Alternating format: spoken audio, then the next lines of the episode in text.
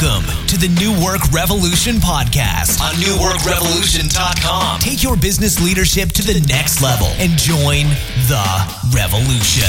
Here's your host, Brandon Allen. All right, welcome back to the New Work Revolution podcast. This is Brandon Allen, and today I want to talk about being the boss. And this is probably coming up for me quite a bit because over the past year, my wife had insisted on getting a dachshund puppy. Now, I've had dachshunds in the past. In fact, we unfortunately had to put one of our dogs down last summer, which then precipitated the need for a replacement puppy. So I've been working with this puppy, and for some reason, I have no idea why, I, I got turned on to Cesar Millan, and I have watched about a hundred episodes of Cesar Millan's show, and I'm always astounded by the la- the the control and the presence that Cesar has amongst dogs that he didn't know before meeting them and training them. So if you're not familiar with Cesar Millan, Cesar Millan is known as the dog whisperer, and he says that he uh, he trains dogs and he or he uh, trains people and he rehabilitates dogs. So he's like, look, I'm not a dog trainer, I'm a people trainer. And I think that's really interesting because I think a, a lot of times in leadership, we real the best person that we can train is ourselves. And when we want to show up as a leader, the best thing that we can do is show up as a great leader for our team. And this is something that I learned in the corporate world through my own experience uh, in in being an ineffective leader initially and blaming it on my team, and then realizing that I was the common denominator for my team's failure. But but also I I realized that I can also be the catalyst for my team's success, and that's very exciting. And so you know, watching the the dog whisperer, he he talks a lot about being in control and, and letting people know who's in charge. And one thing that we we've recognized with dogs and owning dogs over the last 15 years is that there have been times where we have mistakenly allowed the dog to think that um, they're the dominant uh, person in the relationship, and therefore they exhibit dominant behavior. And sometimes that dominant behavior is actually very subtle. It's things that you wouldn't maybe recognize as dominant behavior because we commonly associate dominant behavior with aggressiveness. And so as a leader, sometimes we miss other people's dominant behavior or, or we or we fail to act in a uh, a position of power uh, as we do this. So today I want to talk about, you know, what does it mean to be a boss and how do we you know, how can we really step up and be the kind of boss that we need to be? And so I want to talk about leadership. And, and the first thing that I think a great leader does to really show presence and be the boss is to create a business by design and not default. They, a great leader that is on purpose is intentional all the time.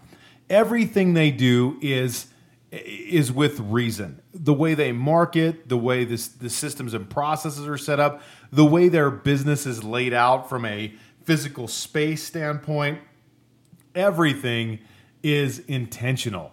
And that you know that's something where you know I, I I used to work in a building that we had designed, and in fact our our uh, the floor that we had designed was so well done it actually won an architectural award, and a lot of it had uh, very uh, specific symbolism. For instance, we had a set of lights in the waiting area, and one of them that was blue, and that was the light of purpose, uh, reminding people to tap into their own soul purpose the way that we had designed the front desk area was designed like a stage where people were were coming into a stage. And and there was a door that swung open in a certain way. And everything was really intentional. And it was all symbolic to the values and the vision of the company that I worked for uh, and and still do business with to this day.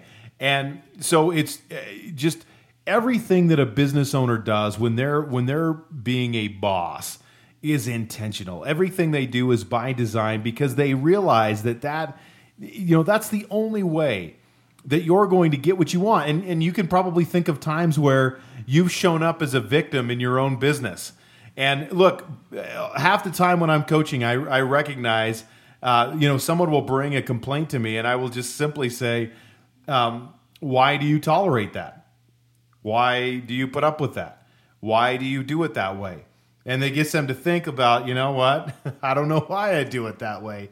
Or boy i guess i do have control in that issue. And it just kind of brings that person back to that focus of hey you know what? I am the captain of this ship. I am in charge.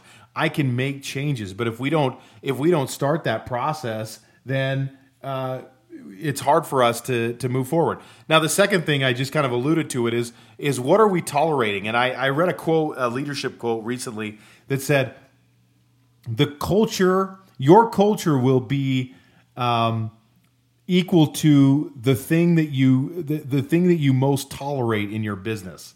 So, you know, I think about that and look, you think about all the tolerations that occur in a business setting. And a lot of times, if we tolerate lateness, we create a culture of lateness. If we tolerate uh, treating other people poorly within the organization, then that is how the culture shows up. If we allow people to complain about patients, customers, or clients, then we create a culture where uh, the people who buy our services are a pain in the butt instead of someone who, instead of a valued relationship.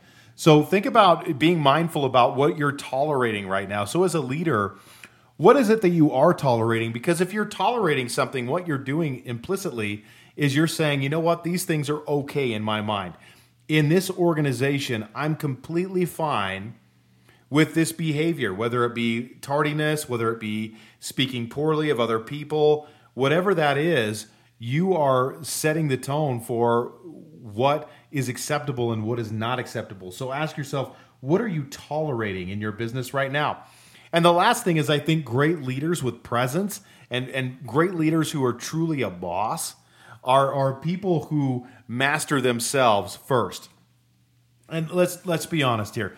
If you're a leader that and your life is just a total shit show all the time, chances are your results and the organization that you work in is going to behave accordingly. And this may sound really hard to say, like, hey, I, I, I mean, I don't expect people to have their shit together all the time and in every circumstance. I mean, we, we all have struggles and things that we work on. But I'll tell you this from my own personal life. There was a time when I was a young leader where I lacked maturity, I lacked self awareness, I lacked the ability to connect with people in meaningful ways within my organization, and these things held me back. And I really didn't have my shit together. I was flying by the seat of my pants. Fun was way more important than getting the job done and getting it done right. And my results showed up uh, in in that manner. And I used to think, well, gosh, why? You know, what's my problem here? You know, what's the deal? I'm talented. I've got all this talent, but the talent that I had didn't matter. It was it was worthless because I didn't apply that talent in any meaningful way that created high level results. And at first, I acted like a victim about it, but then I had to realize that you know what, my environment and what I've created is a byproduct of how I've shown up and when I started working on that process in my in my early 30s of really mastering myself, that really allowed me to create uh, more awareness of myself, an ability to communicate and connect better. It made me take things more seriously in in areas where I hadn't before, and I realized the importance then of mastering myself. And when I did that, really phenomenal outcomes happened uh, not only for me but for the organizations that I was a part of, and then uh, and then was able to springboard that into my own business. So if you aren't working on self mastery, if you're not asking the question, what can I do to get better? What's the next step for me in every area of your life? Then you're probably holding yourself back at some level, and your team will probably recognize this. Now, for for some of us, our struggles may be more obvious and more apparent than others. But there are some people that I talk to who their life is in, in a state of chaos and disarray all the time.